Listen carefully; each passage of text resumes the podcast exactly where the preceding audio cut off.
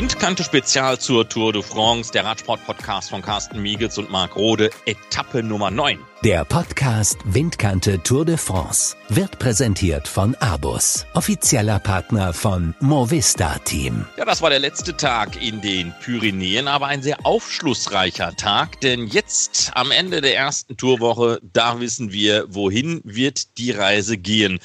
Und ich glaube, das Grobkonstrukt, was wir jetzt hingestellt haben, beziehungsweise die Fahrer haben es ja gemacht, das wird sich im Groben und Ganzen nicht mehr verändern.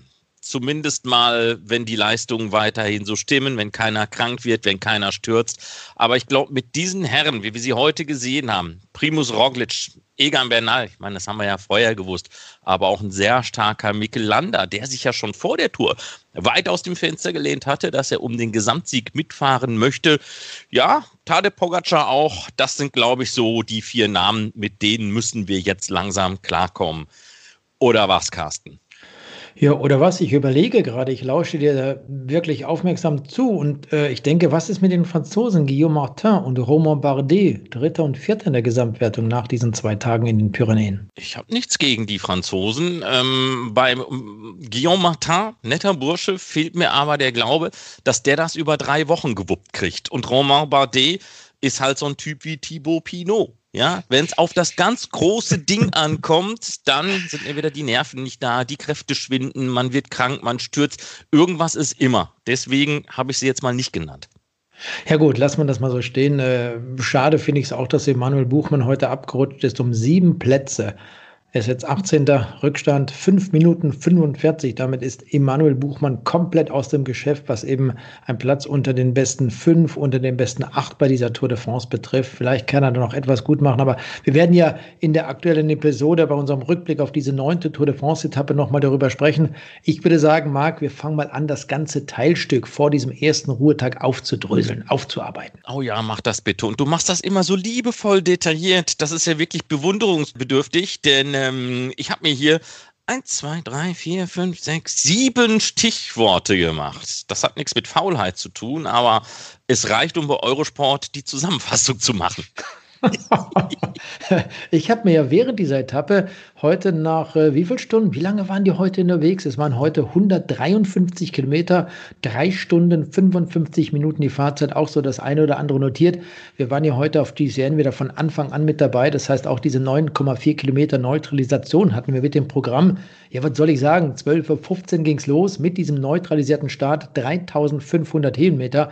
Das war schon ein ordentlich schweres Teilstück heute und 168 Fahrer gingen noch an den Start. Es hat gestern vier Aufgaben gegeben und heute wurde auch die Aufgabe von Fabio Aru vermeldet. Und Marc, das wollen wir gleich mal vorwegnehmen. Das war ja schon irgendwo diese tragische Person, quasi bei Rennkilometer Null, als das Rennen von Christian Prudhomme offiziell freigegeben wurde, war er schon am Ende des Feldes zu sehen und der Vorsprung der großen Gruppe des Feldes, weil ja dort auch in der Anfangsphase ständig attackiert wurde, der wurde größer. Irgendwann hatte Fabio Aro, ich glaube, fünf oder sechs Minuten und dann ist er vom Rad gestiegen. Fand ich persönlich auch schade. Ja, tut mir auch leid. Vor allem, ich hatte echt einen guten Eindruck gehabt bei Fabio Aru nach dem äh, Restart. Hatte einige Rennen mit ihm kommentiert und habe noch so gedacht, oh, der kommt so langsam wieder. Das sah gar nicht so schlecht aus. Was natürlich besonders bitter ist. Da ist der Besenwagen, da ist noch ein Begleitfahrzeug, dann kam der Polizeitransporter und dahinter noch drei Motorräder und dann war finito. Dahinter war nichts mehr. Und das ist schon echt übel. Ja, das ist übel. Ist aber nicht die einzige Aufgabe, die es heute gab. Auch Steph Krass aus der Suda Lotto Mannschaft ist raus. Damit ist diese Mannschaft, diese Mannschaft eben nicht mehr mit acht Fahrern unterwegs. Wir hatten ja vor einer Woche schon die Aufgaben von John Degenkolb und Philipp Gilbert, jetzt der dritte Fahrer aus dieser Mannschaft raus. Das heißt, es sind nur noch fünf Fahrer im Rennen. Und wenn man sich mal das Tagesergebnis anschaut, dann haben wir nach dieser Fahrzeit, die wir vorhin genannt haben, auch eine Karenzzeit. Also ich sage es gerne nochmal, die Fahrzeit drei Stunden 55 Minuten und 17 Sekunden. Das gibt unterm Strich dann eine Karenzzeit 18 Prozent von 42 Minuten und 21 Sekunden. Und Roger Kluge, der hatte heute als Etappenletzter, als 166. noch 10 Minuten Zeit, um innerhalb der Karenzzeit das Ziel zu erreichen. Hat er geschafft, damit ist er drin. Ich will damit nur sagen, dass eben noch 166 Fahrer in diesen ersten Ruhetag der Tour de France hineingehen. Ja, und jetzt äh, sprechen wir mal ein bisschen über diese Etappe. Also, es ging von Anfang an ordentlich zur Sache und die Fahrer haben wirklich lange gebraucht, ungefähr 50 Kilometer bis sich dann mal irgendwann eine Gruppe gebildet hat. Wir haben viele Fahrer vorne gesehen, die das Tempo forciert hatten, ein Angriff nach dem anderen. Da kann man schon gar nicht mehr mit, mit dem Notieren der Namen derer, die irgendwann mal vorne weg waren. Und wir haben bei der ersten Bergwertung gesehen in der Abfahrt, dass sich dort Mark Hirschi bereits schon mal gezeigt hat. Der hat ja heute, das fand ich auch irgendwie interessant, mit Bernhard Eisel, unserem äh, Kollegen vor Ort, dem Ex-Profi aus Österreich, ein Interview geführt. Und Bernie sagte, du bist mein Favorit. Die Etappe ist dir auf den Leib geschneidert. Wie siehst du das Ganze? Und er war sehr positiv gestimmt, sehr optimistisch. Mark Hirschi aus der Schweiz. Und so ging es dann eben auch weiter. Er gehörte dort zu den Gründern einer Fluchtgruppe. Da waren da noch einige dabei, aber Mark Hirschi, der hat eben dann heute auch äh, gezeigt, was er wirklich drauf hat mit seinen 22 Jahren. Und den Grundstein für die Verteidigung des Trikots des Bergbesten, den hat heute erneut Benoit Cosne vorgelegt, denn er hat heute die erste Bergwertung nach gerade mal neuneinhalb Kilometern gewonnen und seinen Kontostand damit nochmal um einen winzigen Punkt erhöht, erweitert, aber das soll es dann auch gewesen sein für den Franzosen in Sachen Bergwertung an diesem neunten Etappentag. Denn dann gab es diese Gruppe, wie gesagt, mit Mark Hirschi. Es war so, dass sich Mark Hirschi an diesem ersten längeren Berg, dem äh, Col de la Ursea, absetzen konnte. Dort hatten wir noch gesehen, Marc, dass sich Leonard Kemner am Hinterrad des Schweizers befand, aber der hat sich dann absichtlich zurückfallen lassen. Leonard Kemner war dann in der nächsten Gruppe dabei und Mark Hirschi hat kontinuierlich seinen Vorsprung dort in dieser Steigung ausgebaut und gewann dann eben auch diese Bergwertung der ersten Kategorie vor Oma Freile und der gehörte dort hinten zur direkten Verfolgergruppe. Das war schon eine wirklich äh, tolle Gruppe, die sich dort gezeigt hat.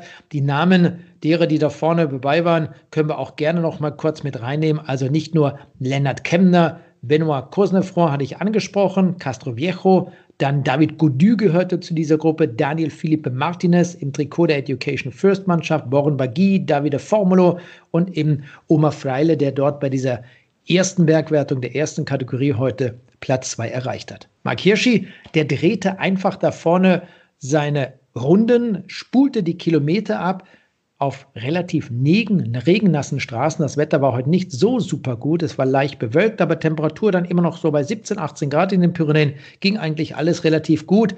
Es kam die dritte Bergwertung, dritte Kategorie. Hirschi gewann vor David Godu. Dann kam der Zwischensprint. Hirschi immer noch alleine vorne, gefolgt von Oma Freile. Der Vorsprung von Hirschi auf das große Verfolgerfeld mit dem Führenden in der Gesamtwertung Adam Yates war so knapp über vier Minuten. Und so ging es dann weiter. Und die vierte Bergwertung, 37,5 vor dem Ziel, die hat dann auch nochmal Mark Hirschi gewonnen. David Godu, diese Gruppe, zu der er gehörte, auch Lennart Kemner, wurde dann komplett eingeholt. So hatten wir ein Verfolgerfeld von ungefähr, das müssten so gewesen sein, 60, 70 Rennfahrer. Wenn man sich mal die Liste anschaut, ja genau, 59 mit Michi Scher sind dann irgendwann mal reingekommen. Also es war eine Riesengruppe. Und äh, dann kam eben dieser letzte Pass, der Col de Marie Blanc, 1500 Meter hoch, nein, 1035 ist der hoch. Und dort war Mark Hirschi immer noch alleine vorne. Dann ging es runter in die Abfahrt, Mark. Und das war ein Sekundenspiel am Ende ich habe da förmlich mitgefiebert. Ich weiß nicht, wie es dir am anderen, äh, anderen Ende der Leitung gegangen ist, aber es war ein grandioses Finale heute. Ja, das ist immer so, wenn äh, da jemand ist, der tatsächlich kurz vor knapp noch vom Feld oder von so einer Favoritengruppe gestellt wird, dass man es ein bisschen schade findet, dass er es nicht durchgebracht hat. Ja. Letztlich fehlten 1800 Meter, um es als Solist zu schaffen und dann fehlten nur noch wenige Zentimeter, um es im Sprint zu schaffen. Er hatte ja dann ja noch mal eine zweite Chance gehabt, aber Tade Pogacar, der hat sein Rad noch davor geschoben und Primus Roglic dann auch noch um ein paar Millimeter. Aber ihr habt es ja gesagt, letztlich ist egal, wer gewinnt, denn nach so einer Kraftanstrengung durch die Pyrenäen hat es jeder, der auf Platz 1 steht, denn dann letztlich auch verdient. Ja, der hat es mit Sicherheit verdient. Äh, es wäre schön gewesen. Mein Herz schlägt in dem Fall immer noch für Mark Hirschi, denn das, was der 22-Jährige bei seiner ersten Tour de France, bei seiner ersten Grand Tour gezeigt hat, man muss mal überlegen, der war 2018 in Innsbruck noch U23-Weltmeister. Jetzt fährt er hier bei den Profis vorne rum.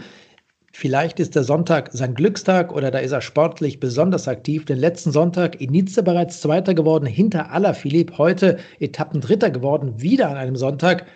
Vielleicht ist er nächsten Sonntag ganz vorne, zweiter, dritter war er schon und dann gewinnt er mal eine Etappe. Das Einzige, was positiv war für Mark Hirschi, hat sich in der Bergwertung um sage und schreibe 24 Plätze verbessert, hat jetzt nur 10 Punkte Rückstand auf Benoit Cosnefroy, den Führenden in der Bergwertung. Und wer weiß, Jens Vogt und Rolf Aldag haben das Thema immer angesprochen. Vielleicht hat er jetzt im Hinterkopf diese Bergwertung der Tour de France, holt in der nächsten Woche da und dort noch einen Punkt und wird sich dieses Trikot mal irgendwann holen können. Wäre schön, wenn es klappen würde.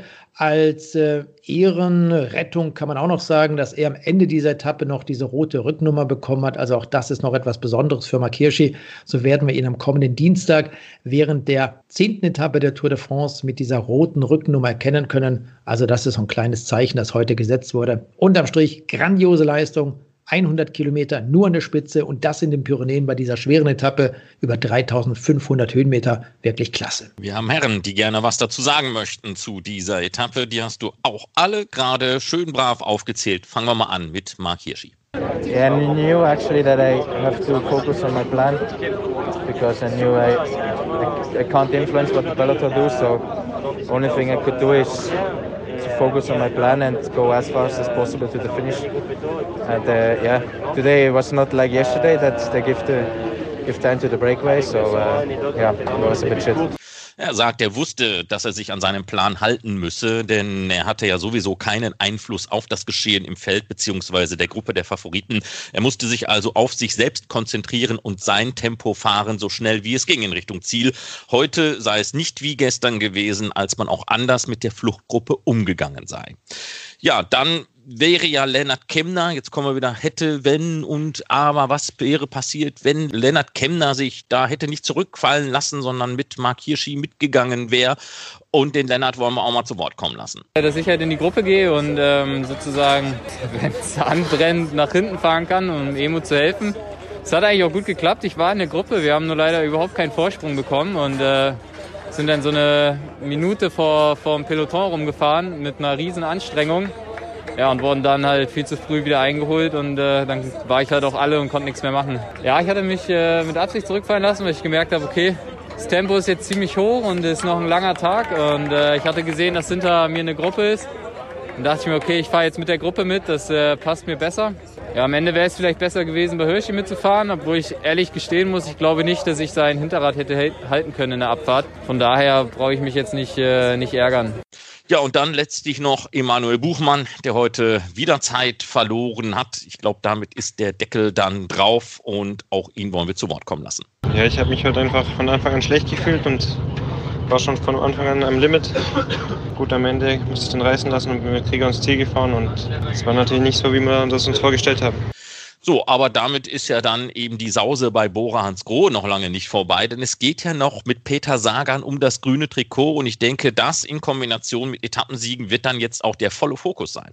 Ja, das ist das, was sie jetzt noch erreichen können, erreichen wollen und müssen unterm Strich. Er hat noch sieben Punkte Vorsprung, da hat sich also im Vergleich zu dem, was wir dort gestern während der achten Etappe erlebten, nicht viel geändert, bis auf die Tatsache, dass Matteo Trentin, der heute beim Zwischensprint des Tages auch nochmal Punkte gut machen konnte, eine Position nach nach oben gerutscht ist. Er ist jetzt Fünfter in dieser Punktewertung, hat 98 Punkte, Peter Sagan 138. Dadurch ist Alexander Christoph um eine Position nach unten gerutscht. Also der Zweikampf oder Dreikampf kann man schon fast sagen zwischen Sagan, Bennett und Wout van Aert, der geht weiter, der ist noch lange nicht beendet und da werden wir spätestens am kommenden Dienstag, wenn die Tour de France sich in der zweiten Woche befindet, einen weiteren Schlagabtausch erleben und vielleicht spielt ja da auch noch ein Franzose namens Brian Coukard eine kleine Rolle, werden wir sehen, denn am Dienstag, da gehen alle davon aus, wird es dann eben ein Massensprint am Ende dieser Etappe geben. Wollen wir mal auf die Gesamtwertung kommen? Wir haben einige schon vorweggenommen. Zunächst einmal das gelbe Trikot wechselte den Besitzer weg von Adam Yates, der heute eben auch Zeit verlor, hin zu Primus Roglic.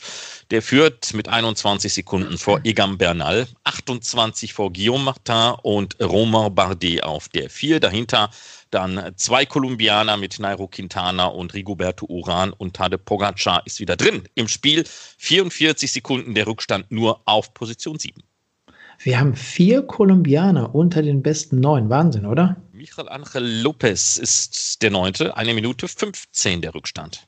Ja, und wenn wir dann weiter nach unten gehen, dann finden wir den Giro-Sieger des letzten Jahres. Das ist Carapaz, Teamkollege von Egan Bernal. Das heißt, er hat aktuell auf 15. einen Rückstand von 3 Minuten 42 Sekunden. Richie Port finde ich auch noch erwähnenswert, weil er heute während dieser neunten Etappe auch eine starke Leistung gezeigt hat. Gehört ja zu dieser ersten Verfolgergruppe mit 11 Sekunden Rückstand auf Tadej Pogacar. Hat er am Ende das Ziel erreicht und damit hat sich eben auch Richie Port um zwei Positionen verbessert. Mass der ist dagegen um zwei Positionen nach unten abgerutscht. Und du hast über Emanuel Buchmann gesprochen, müssen wir noch mal erwähnen. 18. sieben Positionen verloren. Und das bedeutet für Emanuel Buchmann eben einen Rückstand von fünf Minuten und 45 Sekunden. Jetzt wird es ganz, ganz schwer, um sich da noch mal zu verbessern in der Gesamtwertung. Und ja, das war die Gesamtwertung. Punktewertung, Marc, haben wir schon durch, haben wir angesprochen. Dann lass uns mal über diese 25 jungen Rennfahrer sprechen, denn einer ist nicht mehr dabei. Darüber haben wir vorhin gesprochen. Es waren ursprünglich 26 und nach der Aufgabe von Steph Grass, der ist 24 Jahre alt, sind es also nur noch 25 in diesem Wettbewerb. Nachwuchswertung wird angeführt äh, von äh, Egan Bernal. Er ist an der Spitze mit einem Vorsprung von 23 Sekunden auf Tadej Pogacar der ist da quasi in Lauerstellung. Bin mir auch ziemlich sicher, der wird nichts unversucht lassen, um der nächsten Woche nochmal anzugreifen. Dann haben wir Enric Mas aus Spanien auf Platz 3, Higuita auf Platz 4 in der Nachwuchswertung. Lennart Kemner, der hat heute zwei Plätze verloren, ist Elfter und damit Rückstand eine Stunde, neun Minuten und 38 Sekunden. Alles nicht so wichtig. Mark Hirschi, ja, der fehlt auch noch. Komm, den müssen wir noch mit reinnehmen. Der ist Neunter. Also und das mit einem Rückstand von 1,02,36 auf den führenden Egan Bernal ihre, ihre gebührt. Das beziehe ich jetzt auf Mark Hirschi. Und was diese Bergwertung betrifft, Marc, da sind wir dann auch bei Benoit Kuznefroy. Der hat seinen Vorsprung heute um einen Punkt vergrößern können. Doch, das ist doch schön für den Benoit. Also, er verteidigt sein gepunktetes Trikot rein in den Ruhetag und wird es darüber hinaus dann auch noch verteidigen, denn am zehnten Etappentag, da wird es nicht einen einzigen Bergpunkt geben, also ein ruhiger und geschenkter Tag am Dienstag für ihn. Ja, das ist sehr ruhig und entspannend, zumal auch sein Teamkollege Nans Peters, der gestern die Etappe in Ludonvielle gewonnen hat, zweiter ist mit 31 Punkten Rückstand, also fünf Punkte Rückstand und Mark Hirschi, der heute einen Punkt nach dem anderen sammeln konnte, erst zwischenzeitlich schon Dritter in der Bergwertung. Haben wir vorhin schon aufgegriffen, das Thema 26 Punkte, gerade mal 10 Zähler Rückstand auf Benoit Kuznefroy und die Teamwertung, die wird, und das ist neu, angeführt vom spanischen Team Movistar. Ja, so ist das. Vor den Herren, die jetzt lange Zeit äh, die Sonderrückennummern tragen durften, Education First, allerdings jetzt der Abstand schon deutlich. Vier Minuten 35 Sekunden, allerdings der Abstand nach hinten nicht ganz so deutlich. Das sind 15 Sekunden zwischen Education First und Trecksäger Fredo auf der dritten Position, aber dann klafft dahinter ein großes Loch, schon fast eine Viertelstunde Rückstand auf die neuen Führenden auf der vierten Position Agi de Serre La Mondiale. Ja, und da geht es weiter mit Jumbo Visma, die sind auf Platz 5, bisschen weiter unten. Wir blicken auch nochmal auf die deutsche Mannschaft, den Borans Grohe auf Platz 12 und das Team Sunweb mit dem heutigen Drittplatzierten Mark Hirsch auf Platz 19. Rückstand 3 Stunden, 7 Minuten und 38 Sekunden. Platz Nummer 22 und damit die letzte Mannschaft, das ist das Team Slotto Sudal mit einem Rückstand von über sechs Stunden auf die spanische Mubista-Mannschaft. Schauen wir noch voraus auf den Dienstag, denn wie gesagt, der Montag, der erste Ruhetag. Und nach diesem Ruhetag wollen die Beine auf der zehnten Etappe von Ile de Orient nach Ile de Ré Saint-Martin-de-Ré wieder in Rennrhythmus gedreht werden. 170 Kilometer ist die Distanz bei diesem Inselhopping. Ein Tag für die Sprinter entlang des des Atlantiks. Bergpunkte, wie gesagt, gibt es an diesem Tag nicht zu gewinnen. Den Zwischensprint des Tages gibt es nach 129 Kilometer und Ile steht zum allerersten Mal im Programm der Tour de France. Wir wissen also nicht, wie es enden könnte. Es könnte vielleicht in einem Massensprint enden. Es könnte mit viel Wind enden. Das wird auch ein wichtiger Bestandteil sein am kommenden Dienstag. Aber lassen wir uns mal dann davon überraschen, wie das wirklich zu Ende geht. Ich hoffe, alle, die kommen gut durch über den ersten Ruhetag, den Morgenmark. Das ist auch ein wichtiges Thema. Werden ja die Corona-Tests bei den Mannschaften, bei den Rennfahrern, bei den Teamverantwortlichen, bei den Physiotherapeuten und Mechanikern und allen anderen durchgeführt. Ja, das hat eigentlich schon am Sonntag in Po angefangen. Sie werden aber über den Montag hinaus äh, weiter fortgesetzt, diese Testungen. Und dann am Dienstagvormittag soll es eine offizielle Erklärung der UCI geben, wie denn diese Tests ausgegangen sind. Und so sollte es positive Fälle geben, wie denn dann weitergemacht wird, welche Maßnahmen getroffen werden. Wir kennen das Hygieneprotokoll. Wir wollen nicht hoffen, dass es zum Äußersten kommt. Zum einen entweder zum Ausschluss einer Mannschaft oder vielleicht, das wäre der Ober-Super-GAU, der Komplettabbruch dieser Tour de France. Also das äh, ist jetzt eine gruselige Geschichte. Ja, möchte ich auch gar nicht drüber nachdenken, wie das denn wirklich weitergeht, aber die werden schon das Richtige machen, hoffe ich auf jeden Fall mal.